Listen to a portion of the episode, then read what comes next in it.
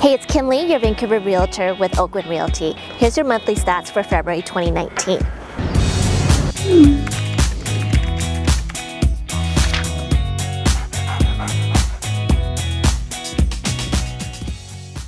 The Metro Vancouver housing market saw an increase in supply in February. Sales were exceptionally low in January, so it's not a surprise to see an increase in sale in February.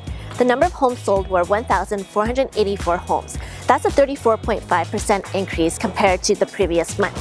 Homes that were price sharp have led to multiple offers, although most sales were from conditional offers below list price. I expect to see an increase in buyers' activity as we head into the spring market.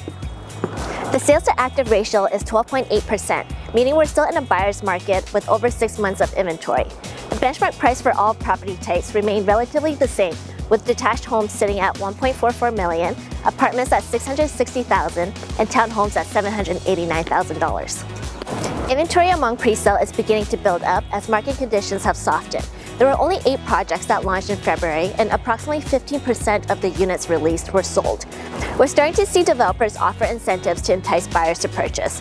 One reason why pre-sale is currently not viable is because of the historical high land costs, construction costs, city permits, and city fees.